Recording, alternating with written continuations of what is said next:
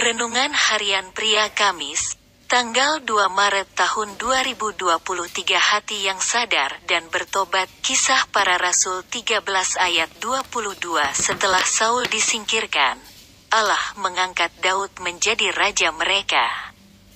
Tentang Daud, Allah telah menyatakan, "Aku telah mendapat Daud bin Isai, seorang yang berkenan di hatiku dan yang melakukan segala kehendakku."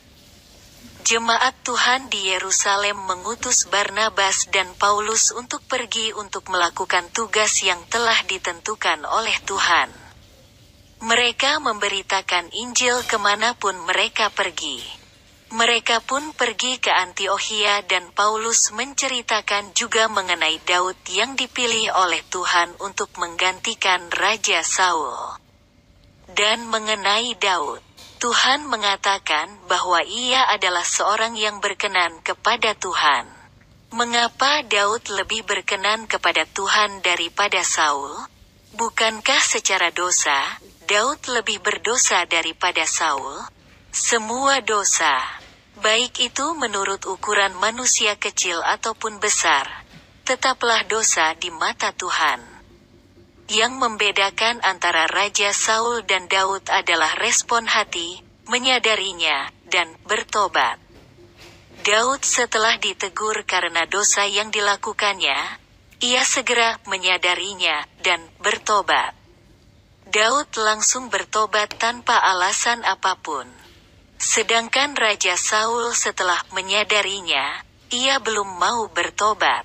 Inilah yang membedakan Daud dan Raja Saul.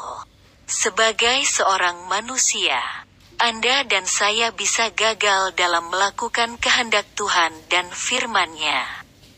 Pertanyaannya adalah, apakah kita seperti Daud atau Raja Saul setelah gagal? Marilah kita praktekkan sikap hati yang selalu rindu dan siap bertobat ketika kita gagal melakukan kehendak dan firman-Nya. Jangan pakai alasan apapun yang membuat kita tidak mau bertobat. Mempraktekkan hati yang rindu dan siap bertobat membuat kita kembali kepada Tuhan dan kehendak-Nya. Refleksi diri, apa yang firman Tuhan katakan kepada Anda? Bagaimana kehidupan Anda dengan firman Tuhan itu? Catat komitmen Anda terhadap firman Tuhan itu. Doakan komitmen Anda itu.